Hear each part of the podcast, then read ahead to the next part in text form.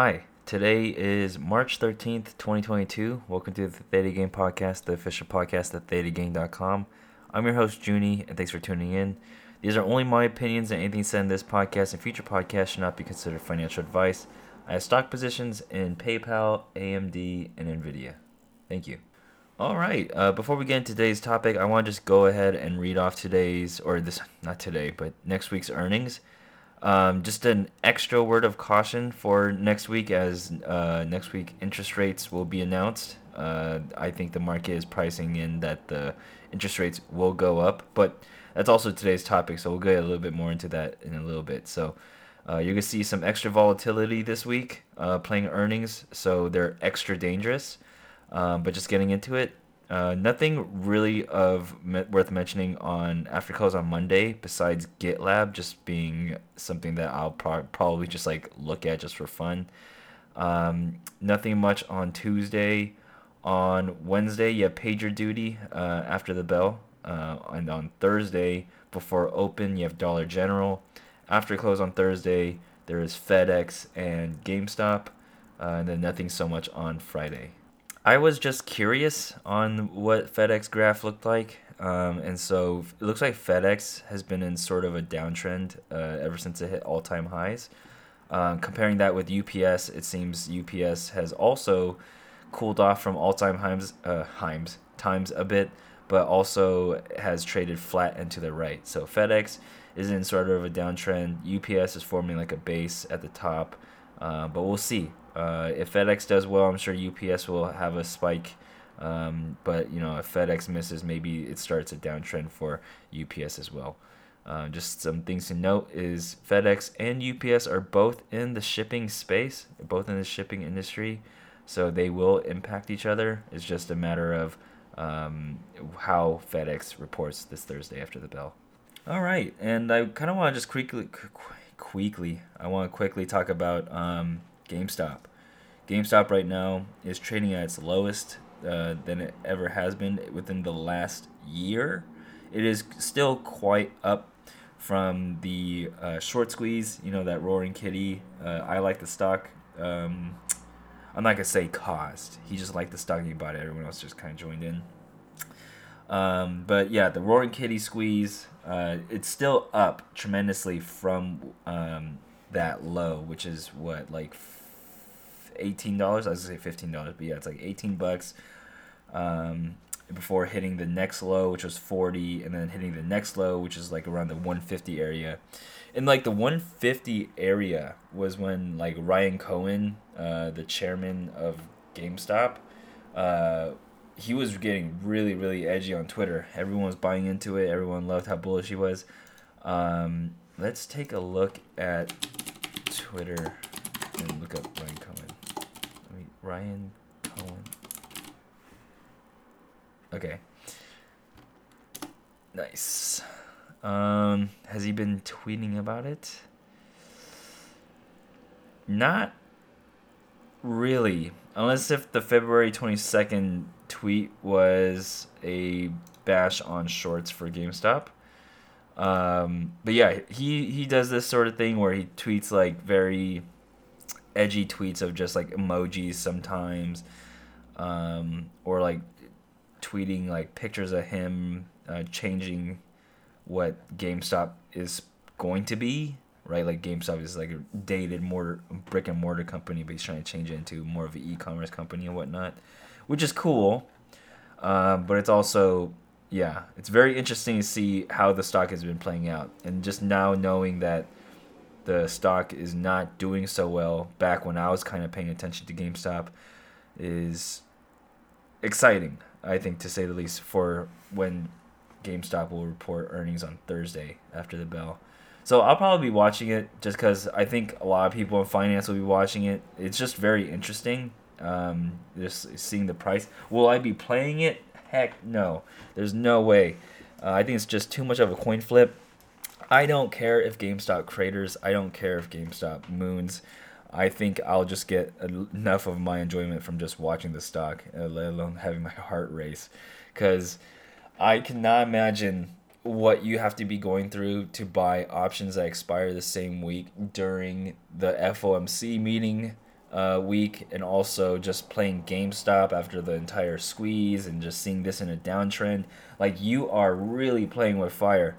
You can make a lot of money, but just as a reminder, as I always say in this section of the podcast, earnings are super dangerous, and if you don't keep it fun, you're going to get got.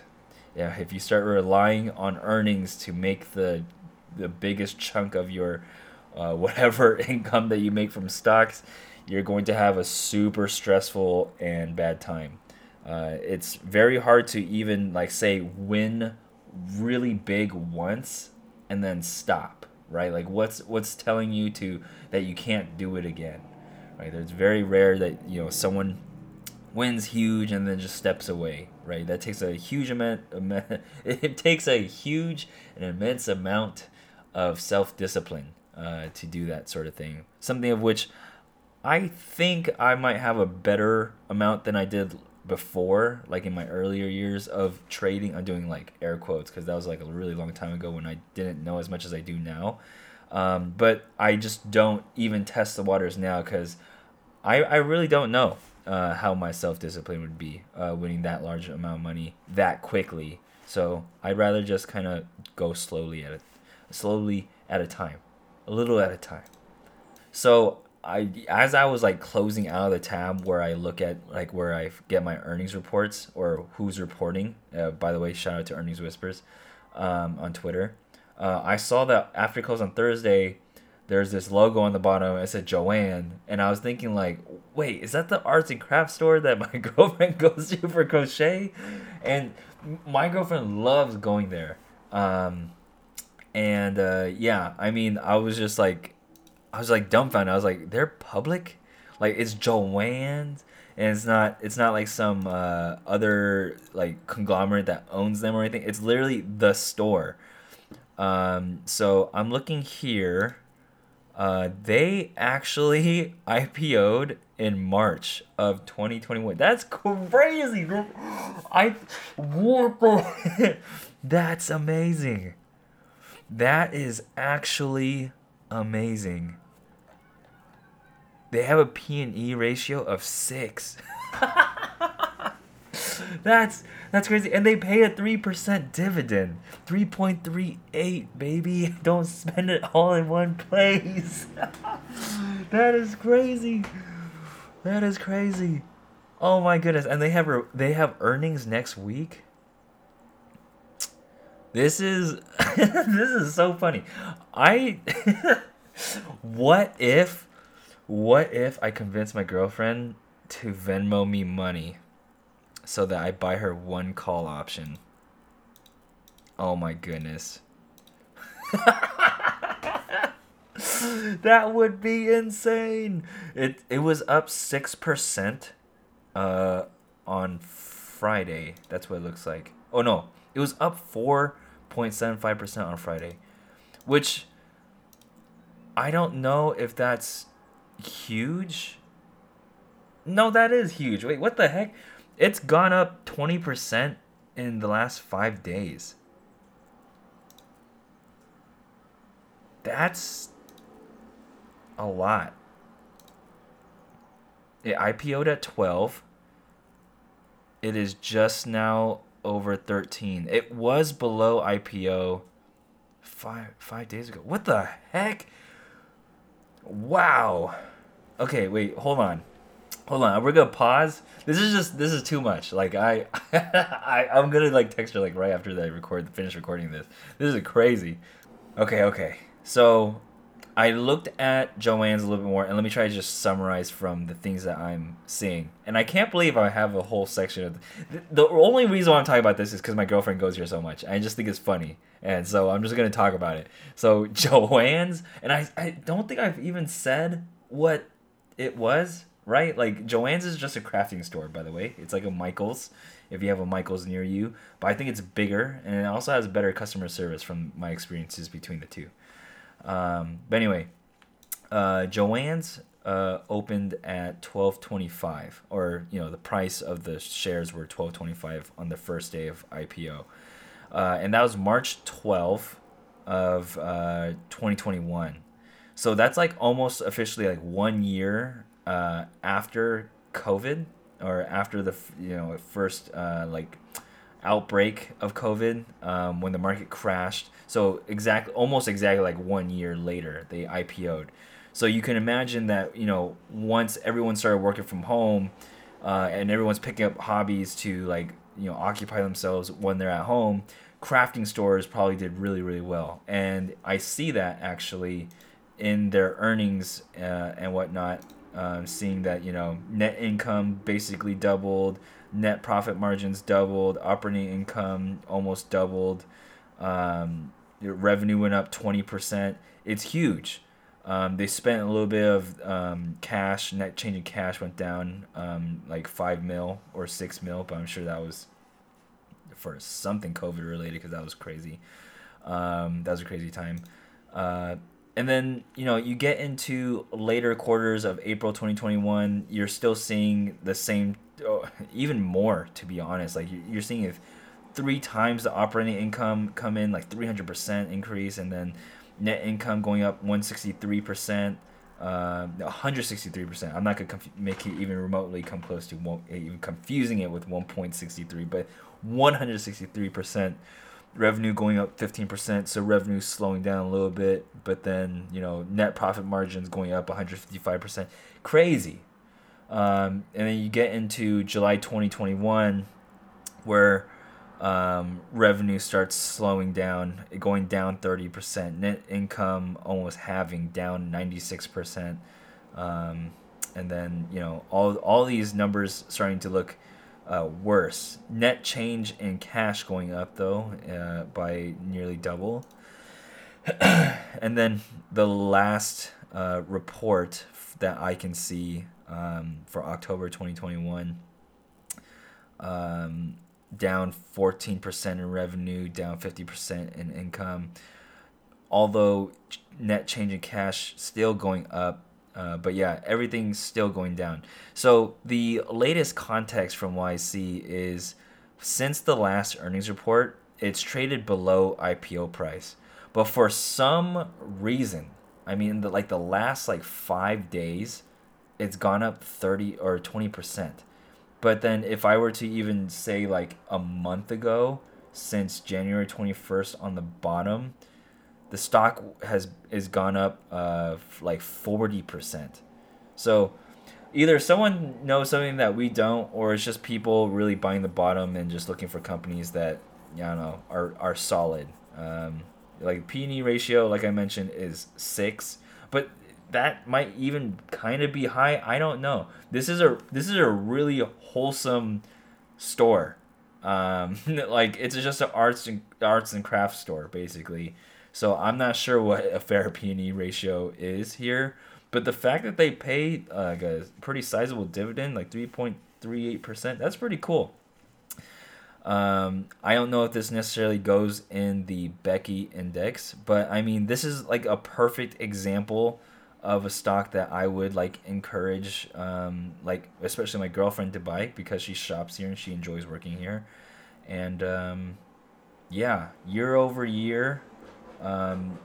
The last report from October, the financials don't look so good because a lot of things have been slowing down, like net income again halved, EPS halved, net profit margin halved, and revenue down 14%, but it's back to where it basically was at IPO. So I'm definitely going to be I'll add this to my watch list right now actually. And the stock ticker is JOAN. Nice. Okay.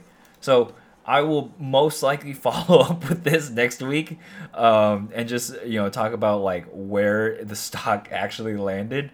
But this would be crazy if there was some big move and yeah. I can't wait to tell her about this. All right. Moving on to a different topic, I guess, talking about the website updates. There were not any new features added in the last week and a half, though there are some subtle changes to just how things are ran. So for example, the tickers or the trending tickers or the trending stocks on the website that you see on the left hand side of the page, those do not get reset anymore, in the sense that they get wiped and then they then there's a new set that starts on Monday. Rather, they just get de-scored, or like their scores get lessened so that the weaker ones fall off and the strong trending ones stay. That, you know, that's just something that I thought was just a little bit more helpful for just increasing activity on the website, so that you always see at least a few trending tickers, rather than having the site be a little bit less interactive on the Monday open. But yeah, just playing around with a few algorithms, especially for the timeline that you see on the front page, and then messing around with the algorithm for the trending tickers. Those have been really fun.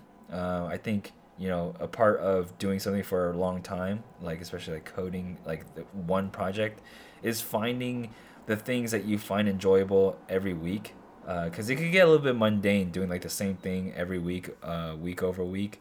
So just finding these like new interesting problems I've always been kind of interested in, and seeing like, you know, hey, you know, if I tweak with this algorithm enough, and if I promote the right things, does it increase website traffic? And how do I quantify that? I think that's all really, really cool. So I'm starting to get a little bit more into like the UX side of things now, because of the huge shift in like what the website looks like. Still, I'm getting really lots of cool emails saying that people are enjoying the changes. You know, surprisingly, like very, very surprisingly, there's been a huge lack of people not liking the new change. So I've changed the website plenty of times, but this has to be the most positive reaction that I ever received. So thank you all for sending those in. If you do have negative feedback or constructive feedback, for that matter, send it to Junie@ThetaGame.com. I've gotten a few bits of feedback, people wanting to be able to filter, people wanting to I think that's like the biggest one. Previously, you were able to filter by trade type. Now you are not able to filter by trade type. What will be coming soon is you'll be able to edit your profile in a way where you get to kind of adjust what you see on your timeline. If you only care about cash secured puts, or if you only care about long naked calls, you'll be able to pick those, and then you'll start only seeing those, or maybe you'll see a majority of those as I just tweak the algorithm a little bit. But again, super fun. I feel just as energized as ever. Yeah. Thank you for everyone that's been writing in. Okay, so the FOMC, the Federal Open Market Committee, is meeting this Tuesday and Wednesday, the 15th and 16th of March, to talk about interest rates, and more importantly, announcing what the interest rates are being hiked to. Hopefully they give us a little bit more forward-looking plan on just like how many times it's going to be raised, because that's all we really know right now, is that it's going to be raised multiple times. We don't know by how much each time, and we also don't know how much the first one will be, but we will know more of that this coming Tuesday and Wednesday. So you'll see a lot more volatility early on in the week, just because a lot of people will be trading the news. And, you know, there are several takes that you can look at the interest rate hike and how it could be bullish and bearish. Sorry, I had to cut there. There was a car driving by pretty loudly. But yeah, there's a bearish case for the interest rate hike, obviously, where if you increase interest rates, it costs more money to borrow money, and that slows growth in a lot of companies that do take large amounts of money to operate and to grow, hire more people, open up more offices, and etc. So you'll see that there is a fear of slowing growth, though there are a lot of people that blow it kind of out of proportion and saying like, oh, this is the end of growth for the market and whatnot. The goal of the Fed is to not stop growth. It is to slow growth, which is what I think a lot of people get wrong about talking about markets and such. Like, the FOMC does not want the economy to die or the economy to stop. It just wants to slow down the growth so that, you know, things like inflation don't get out of hand. And so to combat inflation, the FOMC meets to discuss and announce interest rates.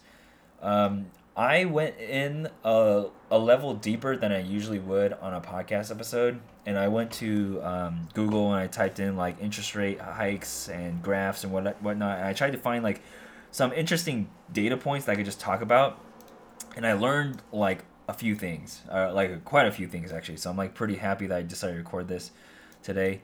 I remember back when I was a kid, my savings account gave me back like a good amount of interest. I remember like talking to my mom about it, and like when she set me up with one, it gave me like maybe 5% back or something crazy. And I'm starting to, I see that in the graph here. So like before 2000, interest rates were almost like at 6%, which is a lot higher than it is right now at this moment, which is 0.25%. But there's a story that basically got us here, which I think is super cool. So in 2000, or like from 1990 or 1995 to 2001, I had to look this up because this is actually the second time recording this. The first time I recorded it, I think it was too long, so I'm just giving you guys and girls the condensed version here. In 1995 to 2001, there was the dot-com bubble. The dot-com bubble kept on going up and up and up, and interest rates like peaked at like 6 point something percent. But then, as we all know, the dot-com bubble burst, and then we ended up somewhere down at like 1% in 2004. It took from the year like 2001 to 2004 to bottom for the interest rates. So the interest rates in 2004 were 1%. And then, you know, when interest rates are low, companies and people borrow money for cheap, right? Like you pay less interest for money that you borrow, you're able to grow more, you're able to invest more. And so people were putting risk back on after the dot-com bubble burst. And so when people are putting risk on, there was something unregulated or unchecked in this housing market that causes houses prices to rise, stocks to go up, and then you have the infamous like Big Short that happened that Michael Burry did. But the housing market eventually crashed in 2008. But right before then, the interest rates were back up to like around the 5 point something area. And then the housing market finally crashed, where at the very bottom of the crash, like in 2009, interest rates bottomed at 0.25%. Now that can seem really, really familiar because we're at 0.25% right now. And so from like 2009 to like 2016, we've had 0.25 for a really long time. And then from 2016 to like 2019, interest rates slowly went up, and we reached like a peak of like 2.1 or 2 point something percent, low 2% area. And then COVID happened, and then we started, you know, the stock market crashed, obviously, because everyone's like panicking for their lives, and everybody's really scared. The government stepped in, and they said, we're gonna go all the way back down to 0.25%. And here we are again. So that's something that I've learned is, well, I learned what the time period was for the dot-com bubble. That was like a huge, that was a huge actualization for me for when the first time I recorded this. But we've been at 0.25% before. At the very bottom of the 2008 housing crisis, we went down to 0.25. We stayed there for a while for like 8 years or so, and then we started increasing rates. And then COVID happened. We went up to 2%, but then after COVID, the crash happened, we went down back to 0.25. So, you know, this puts a lot more context in my head for me for when I'm looking at, you know, how the Fed is going to start targeting interest rates now, because I feel like I have much more of a background knowledge of just like where we've been at before. And, you know, just recording this just reminded me of like a lot of my childhood, because I got really familiar with saving money when I was little because my mom opened that savings account for me, which I still have, but I have like no money in there because I have all of it being invested right now. But it did remind me of the time when, yeah, I got back like 5% or something in my savings account before, and I didn't bat an eye. But now it's like, it's almost a sin to put your money in a savings account when you're getting so little interest. But Yeah, it's cool. We're just back to where we've been back. I mean, this is old news. Since the bottom of COVID, we adjusted interest rates to be 0.25%. And, you know, I didn't have even that context in mind at the time. We are back to where we were in 2008. And right now, I think the economy is super hot. I think everyone is doing a lot better. I think people are just choosing not to work instead of, like, unable to find jobs, which is a totally different topic. But, you know, it's nice. This puts so much more context. I want the interest rates to go up. I think I've said that before already. I know I'm pretty vocal about that in the Discord, at least. I would not mind a 0.50% increase in interest rates. That does not bother me in the slightest. A lot of people in the market, a lot of articles that I'm looking at, think that the consensus is around 0.25% and the market is pricing that in. And I am not entirely sure that even if it was double that, it was a 0.50% increase, that I don't think the market would react that badly. There is, like, obviously a bearish case for slowing growth if you raise interest rates too fast or too high. But with inflation happening is so fast, and it's like the media is talking about it so much, I think the market would find relief especially if we found or we heard a plan, like a far-out plan with actual numbers. I think that would help address a lot of the volatility that we're facing right now because of the uncertainty. The volatility, of course, is also from the war that's happening between Ukraine and Russia right now. But really, with the interest rate announcements being discussed next week, this inflation will be definitely on the menu for topics to discuss as well. And so I'm just really excited to see where we end up with the interest rate decision. If, you know, the market does go up because of the interest rate hike being higher than projected, that it can be taken as a sign as, you know, the Fed is stepping in interest, or not interest, but inflation should start going down. That would be a good sign. If the interest rate goes up and the market goes down, yeah, maybe the market prices in like, oh, like why are you raising rates when there's a war happening and, you know, you're raising it too high even though inflation is going up at a record pace? I don't know. The thing that you want to be careful of is taking on too much risk or new risk prior to the meeting. So just be extra careful with trades this week. Don't lock yourselves in with too much obligation for, like, selling cash-secured puts or something. You know, of course, if the market does rally, you can argue that, like, oh, you know, I should get in before the huge bump up. If that's what your thesis is, if you think that the market will go up because of whatever is announced, if you're just really gung ho about the market going up, then, you know, that's the start of the uptrend that could potentially be happening. There are a bunch of stocks sitting at crucial supports right now where you're not getting that much bigger of a discount or that much better of a deal by getting in right now prior to just waiting for the announcement. Because the risk reward is, if we, you know, bounce really well with the interest rate news, then, you know, that's the uptrend. You have the rest of the week to decide how much more you want to put in and how often, how you want dollar cost average in.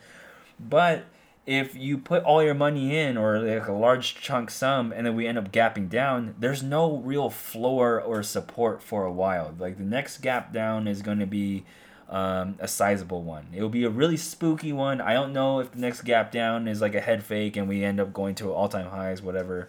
But it's going to make you feel some type of way if you get caught up in that. So after listening to this, you know, it just does seem like an interest rate hike. It seems like a really good idea, in my opinion.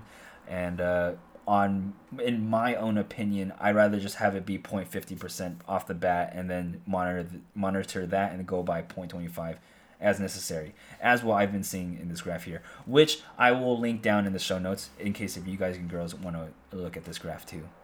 And so I went a level deeper and started looking at stock performance after, like, interest rate hikes and whatnot, after seeing that really cool graph that I saw of interest rates before. And from what I can tell, is that interest rate hikes, although they slow down growth and sometimes they could be deemed as bearish, I think, you know, some of that was seen in 2018 in like October, when interest rate hike got announced and then all the stocks went on like a super big fire sale and stocks went down. But from this infographic that I found on Forbes, provided by Kristen McKenna, with the article titled "How Do Stocks Perform When Interest Rates Rise?" This infographic says that average U.S. stock and bond performance 12 months after the first federal hike is 7.3%. And that means stocks grow on average 7.3% from that time. And so this is pretty telling in the sense of, like, you know, there is like going to be an end to, you know, the market being so down as of late. Like, a lot of stocks have been getting hit super hard.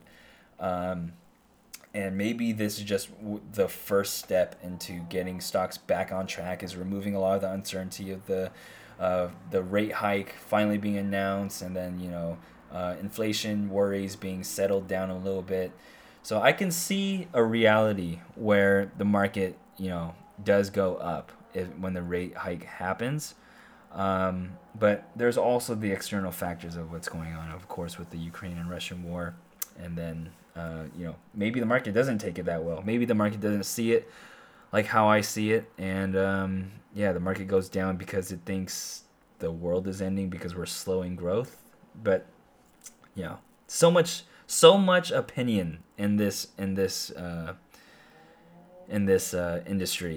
And it's scary, right? Like, it's like up to just a few people's discretion to figure out what the best course of action is for something like this large that affects so many people.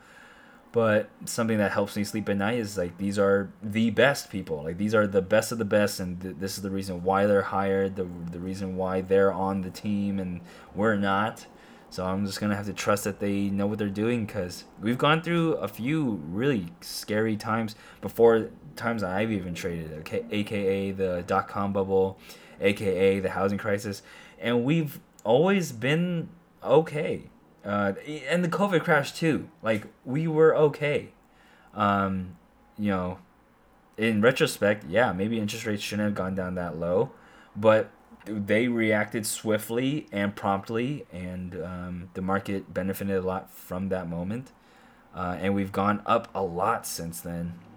And I think it's about time we cool that off a little bit. All right, and so I think that's about it. I just kind of want to talk about interest rates, of what they were in the past, and kind of give a little bit of synopsis on, like, what they are. Like, when I talk about, you know, it's for growth, and when interest rates are low, people are incentivized to borrow money, companies are incentivized to borrow money, etc. And wanted to give, like, a little bit, like, of my, you know, usual optimism of, you know, maybe the stocks will be fine because, you know, we're doing something about inflation, and people just are uncertain and they want to feel certain. So just announcing it just might be good in general. I want to just give off some of that vibe before, you know, people make really crazy decisions, like some, like, earnings level decisions when they start trading this type of news. To a lot of people, especially, like, on Wall Street Bets that are, like, a little bit more risk on, yeah, they treat this like an earnings call, and they'll buy puts if they think the market will go down, or buy calls if they think the market will go up. But I would say that this is definitely one of the bigger announcements that you should just kind of sit back on and let it affect the portfolio that you have right now. Because, yeah, I get that interest rates can be for fun, or not interest rates particularly, but big events can be done for fun, like earnings or interest rates. But this one affects a lot more than just a company, right? Like, this isn't just an earnings call. This is going to affect, like, how much your cash is worth, how much assets will be, how much it'll be to borrow money. There's a lot more on the table with these announcements, and they affect a lot more of your life than just an earnings call. So there's a huge chance that you're going to be already affected by this decision, whether it's maybe you don't have a fixed rate on some of your loans, maybe I don't know, you're wanting to borrow money, or you're going to buy a house soon, and that's going to affect the amount of interest rates. Or maybe you have a portfolio already, like a really large stock portfolio they have a lot of money in. That is already a play in its own. Like, there's no reason to need to, like, say, for example, you have a lot of stocks already and you want to maximize your gains, so you're going to buy calls before the FOMC meeting. That doesn't really make sense, because if the market in general went up, your portfolio would also go up. So don't think that you have to play events like these if you already have a large substantial position in stocks or bonds or any of that stuff, for example. I think maybe hedging, or like buying some safety puts, or, you know, selling or adjusting or buying more of a particular stock is a good thing. But I wouldn't necessarily go out there and buy like long naked puts and long naked calls just for the sake of playing it, because I already have a lot of stocks. If the FOMC meeting is positive and the stock market goes up, I will already gain from that. I do not need to gain more, especially in an environment that's really volatile like this. A lot of people right now are blowing up left and right. They're just not talking about it, okay? Like these huge rips upward and huge rips downward. If you think that everyone's just sitting on their hands not doing anything, you're wrong. There are so many people that play these movements that get destroyed, right? And some like lose life-changing amounts of money. Some, I'll be super fair here, some make life-changing amounts of money, but those are dime a dozen. If most people made money like that, you would see so many of those posts on Wall Street Bets, but you don't, for a very specific reason, right? So be very, very careful. I'm excited for FOMC meeting. I would like a 0.50 raise. I think we'll be fine regardless if we get only 0.25. I'm looking for, in particular, like the next immediate steps. I would rather have Jerome Powell not say that we're just going to monitor it closely and go from there. I'd rather have him say like, okay, we're going to raise it by like 0.50 or 0.25 today, and then go raise it by 0.25 in the next like 3 quarters, and then we'll adjust accordingly if we're needed. Like, I'd rather have him not just say the first one and then say adjust if needed. I'd rather have him just give us like a temporary plan that he can change. I feel like that would solve a lot of the uncertainty that we have, and that'll let the market churn for whatever, you know, valuations that analysts want to come up with like just how worth it is this company if, you know, this trading at this multiple, and or the interest rate hikes will, you know, go up like 3 more times this year by this much, right? They don't have that type of information unless if it's announced or that's discussed at the meeting.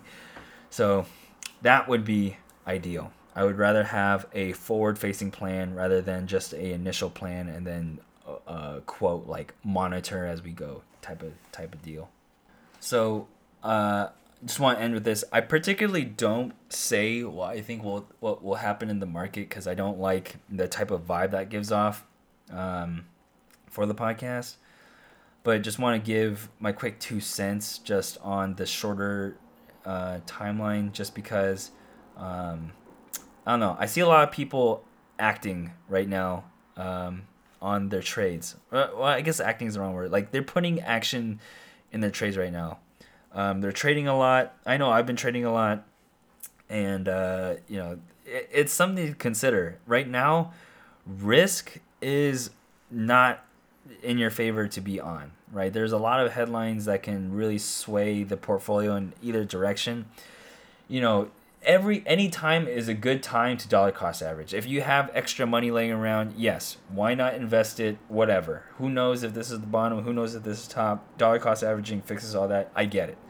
But what I'm saying is, for the people that have like a large lump sum of money that are really eager to just put it in, right now is not the time to just put it in. You need to definitely make sure that you understand what's happening and what type of news can affect you in some way, somehow. So unless you were dollar cost averaging, I would say risk is not on. The Ukraine and Russia conflict is a big one. I mean, it can also be the biggest bullish thing too. If Putin says that, hey, we've agreed on a ceasefire, I mean, that's a great first step into fixing all this stuff.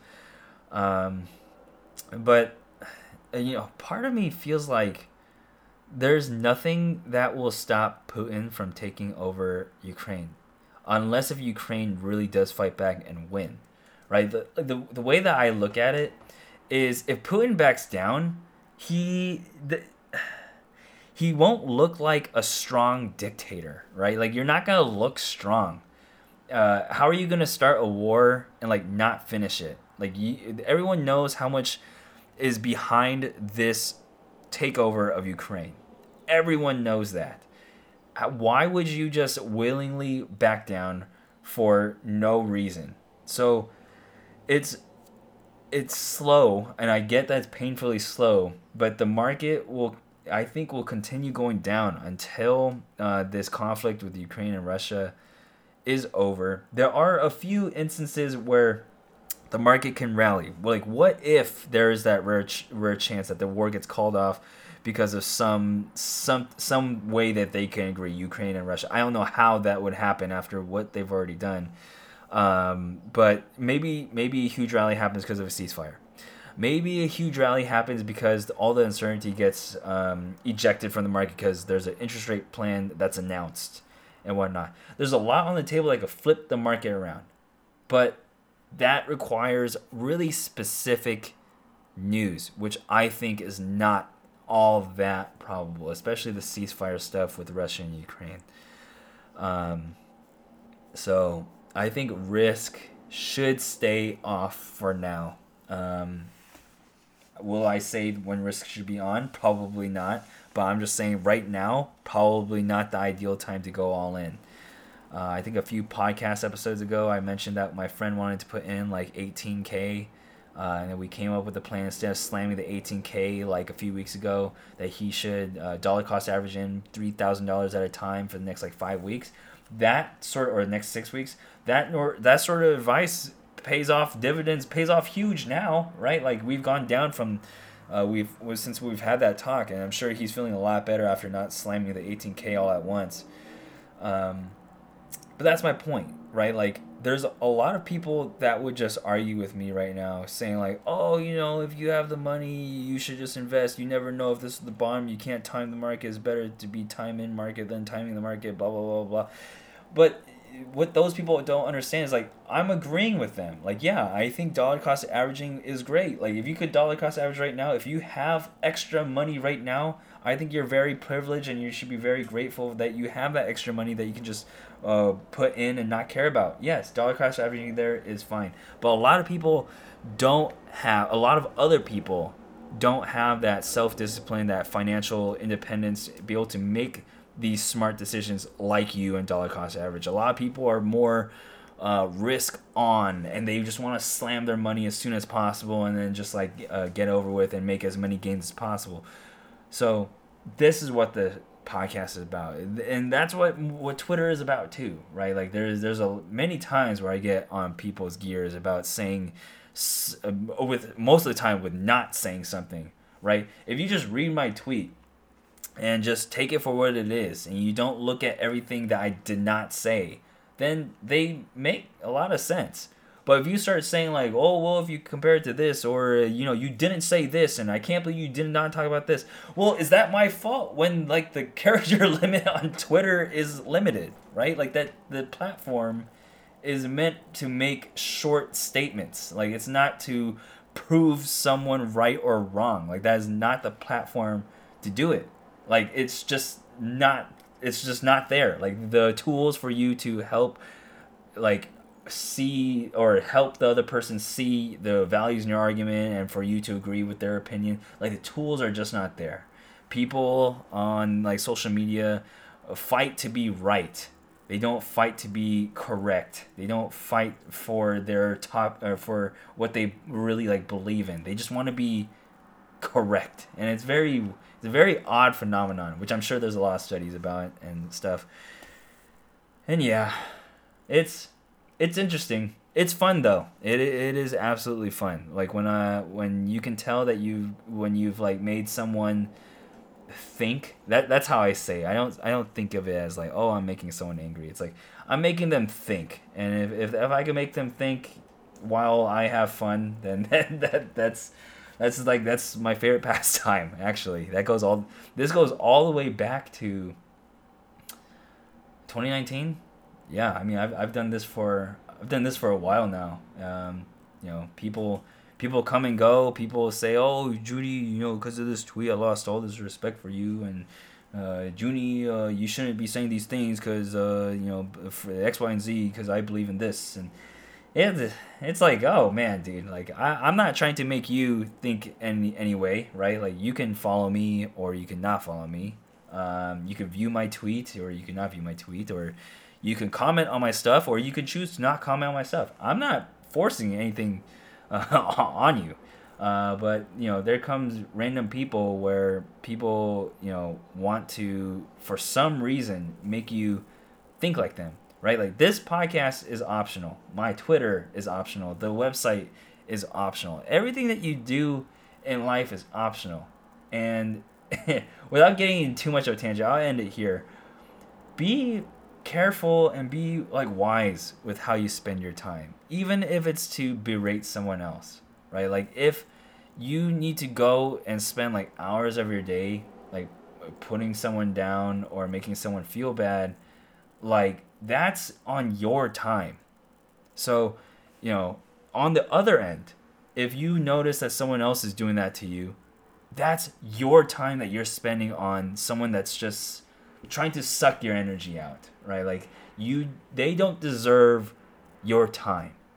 Some people might say, "Oh, Junie, but they're just trying to leave negative feedback. You should listen to the negative feedback because there's sometimes there's truth in it. And if you only listen to yourself, it's kind of like you're plugging your ears and saying la la la la la." I think that's true. Here's a perfect point. I asked for negative feedback on my website just earlier in this podcast episode, right? I asked for feedback sometimes on Twitter. There's nothing weird there. I'm in total agreement. But it's like how people communicate and deliver what they're trying to say has a huge deal in how you should respond. You only have so much time in your day. And you only have so much energy to use. Use it wisely. Use it how you want to use it. And it gets a lot better. That wraps up today's podcast episode. I'll just cut it there. I'm going to go into the outro. Maybe talk a little bit at the end. But then, if you have to get going to work, peace out. I'll see you guys and girls on the Tuesday live stream or next week on the podcast episode. Bye-bye. Okie dokie, I want to give a quick shout out to Pocket Change, Avrillian, Mike D, Slow Motion, JZN, Sumetrics, Past Your Bedtime, Empty Cans, Moss, and Oracle, Royal, Mitch 87, Upstream Puddle, Craig Thomas, DJ Wilson, BJ Camps, Disagree Random, Mr. Integrity, Drevy, Deleted, Joffrey 86, Iron Bell, Wheaton, DJ Mac 86, Nav, Vlad TC, Mom 86, Trivonis, M Hayden, Little, Mr. Sneezy, Men of Dundum, Grand Pine 95, Leo Jetson, Fancy Wolf, Master XC, McFly, Seneca, Meh Chicken Dinner, Ivan Yurkinov, Arfman, Lord Scarator, Lazy Reservist, The Jester, Crispy Cream Boy, Kaput, Rustier, Shifty, AG, Theta Ray, UXV, Elfinko, 4RT, Can't Make Money, RRL, and NSIS 88. And I guess I go into the next bit here. Follow me on Twitch at Real Theta Game. You can follow me on Twitter at Real Theta Game. You can email me at junie@ThetaGame.com. Theta Gang is proudly partnered with Tastyworks and signing up with a Theta Gang referral code is a huge, huge help. That's Theta Gang, one word, all caps. That's about it. Going into, because I really want to talk about this. I've been really into health as of late. I've been eating 1,700 calories a day, trying to lose weight, losing weight from 170, like 2, and right now I'm at like 161, and it's been like four weeks now, I think, 3 weeks, 3.5 weeks, something like that. Like a lot of the initial weight that's been coming off, I'm sure is from my bad eating habits before. I don't eat like 2,000 calories like right before I go sleep anymore, so I think that has to do a little bit with it. But I'm eating probably like a third of the calories I used to, and then I'm going to jujitsu / wrestling one more day of the week than I used to. So I'm upping my activity. I lowered my caloric intake by a lot, and so I've been shedding off this weight. But I'm also finding out that I'm kind of slowing down on the rate that I'm losing weight. It's just weird to say because it rhymes. So I'm not going to change anything. I understand that, you know, my body's going to get used to it. I think a lot of the weight that come off, again, is from the initial really bad eating habits I had. So stopping that was a huge part of it. It's been really cool just finding different recipes of what I like. I've been eating like salad with Greek yogurt as the dressing. And then I put this no-calorie like buffalo seasoning, kind of like powder that you would put on like raw meat and chicken as you marinate it. And so that's like a health hack as for your salads to make it just like less, have it less calories. Some of you are like, oh, poor thing, like you eat some real food, guy. And I did a lot of that, you know, when I was definitely binging on food after like late night coding sessions and whatnot. I would have McDonald's. I'd have like everything that I wanted, like FUD. And so I understand like during that time, I was really like spoiled in how I ate. So I don't mind going to the other extreme for like this initial part of the diet because, you know, I understand how lucky I was to eat all those things. But, you know, as I get more comfortable with just understanding how many calories are in all these different types of foods, I'll get more comfortable with eating different things than like chicken breast, chicken thigh, and salad. Because still till right now, I don't really mind eating salads. I've been eating like also like oatmeal with like honey and blueberries. That's one of my favorite meals too. And then I'll drink like a protein shake with like protein powder, milk, a banana, put oats in there too, and some peanut butter. That's been like my main go-to like lunch for weekdays. It's like super fast, and you blend it in a shake, and it's like super good. But yeah, I mean, before I had like pretty big love handles, because that's just how, like how my body has been since like post college. I get love handles like pretty easy, but like now that I look in the mirror, like they're almost, well, I wouldn't say that they're almost gone. They're still there, but it's like a lot less apparent. And then something else that I've been like really looking into as I'm looking at like just YouTube and fitness YouTube has grown so much from when I was like really into fitness in college. Like it's grown. Like the production value of a lot of things have grown so much. Like people put like the amount of calories and macros, like the recipes are in the video as they're cooking in them, and they're really interactive. Some of them are really funny. Like Will Tennyson is like one of my favorite, probably my favorite YouTube channel right now. He's just super funny, and I think he's like he got the right approach to approaching fitness. He's like some weightlifting dude, but he's really like really humble, like just really down to earth. I just love the way he like presents his like information. And yeah, it gets me hyped. Like I see the actual results like in the mirror. I'm feeling, I've always felt good about myself, but like just feeling a little extra good, just like looking in the mirror sometimes. And then my face is slimming down. What else? Oh, like, and also I'm getting so much better at jiu-jitsu right now. I think I mentioned that like last week too. And I think a lot of that is the placebo effect that I have of just like how proud I am of like my fitness as of late. Because I got my blood work done earlier, like a month ago, and like things were fine there. But the fact that I got it done, like I went out of my way and I went to go see my general practitioner where I got physical, and then I got the blood work ordered, and then I made the appointment for the blood work, and then I went to go get the blood drawn, and then I waited and I got the result. Like I am so into just making sure that my body and my health is good. And all of this kind of ties back into finance. Some of you that really enjoy this section are probably just like, no, dude, I'm done with that section. I just want to hear about like all the other extra stuff. But here's a cool thing that I reflect on is like, I'm thankful that, you know, from, you know, me getting closer to my mom and getting more in tune with just like the healthcare system and just seeing like how important health is, that it's given me this like distraction of the market and what's currently happening right now. Because I have done a few really, really lucky plays since this year, because, you know, from this year, the market's been doing pretty bad.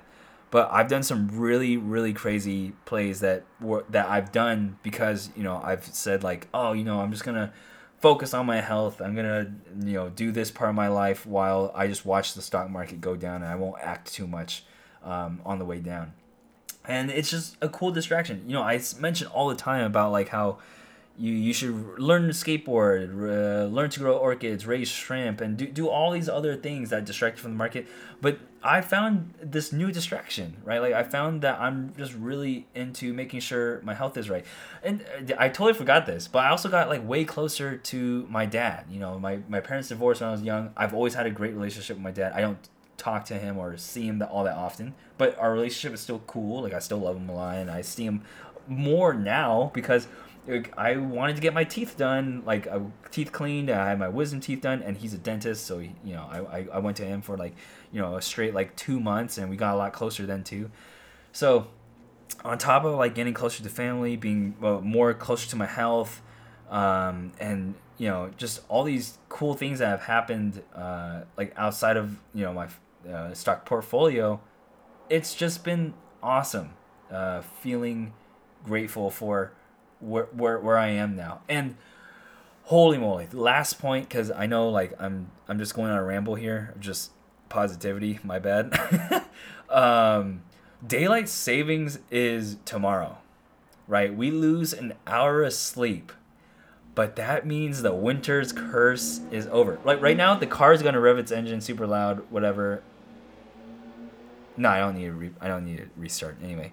I thought I was gonna drive closer to the window, but the winter's curse is over. I know I've mentioned at least in one episode or podcast episode last year when daylight savings. Wait, is daylight savings starting or ending? Let me just verify real quick, because I think I probably would want to know just for everyday conversation. Oh, daylight saving time starts today? Is that today? Wait, did it already happen? I don't know if it already happened. But anyway, the winter's curse is over. It's not tomorrow. It's today, Sunday. It probably already happened. That's crazy. So we're gonna have daylight for longer, right? So last year I talked about, you know, when daylight savings ended and our days become shorter, I usually get more sad. And I looked it up. It's an actual phenomenon. People tend to get more sad when the day ends. There's like entire studies of that. But anecdotally, me in my experiences, I get more sad. I don't know why. Maybe I'm just bummed that the day just ends sooner. But wow, getting, you know, finishing work and the daylight still being out, or you know, going to, you know, jiu-jitsu and the sunlight being still out when I get out, that's going to feel really good, and I'm super stoked. I feel like, you know, man, it's just so good. I'm like almost at a loss for words because I just feel like I've said everything. So I'm just gonna end it there. Thank you all for, you know, listening. I understand that a lot of you are really in the red as well for stocks. Maybe some of you acted a little too early. Some of you you know, just did irrational things. Just know that the stock market isn't your life. You can turn things around, or if you are in a position, you know, that you've already realized your losses. Understand that, you know, I've blown up a few times before too, like before I started this staking thing. A lot of what helps me at the end of the day is logging my trades that everyone on the website can see, basically. And, you know, once I start uploading a trade that seems very risky, I just don't do it, because I'm like, you know, what are people going to think if I lose on this thing? Oh, Junie, this isn't you. Why would you do this sort of risky play? And it saves me a bunch. If you want a more positive community to just hang around with and view really cool trades, I really urge you all to just go to ThetaGame.com. I work really hard on it, and I try to maintain a really positive environment there. Yep, that's it. Cool. I will see everybody next Tuesday at 7:30 p.m. Pacific time on twitch.tv/RealThetaGang or the next podcast episode. Bye.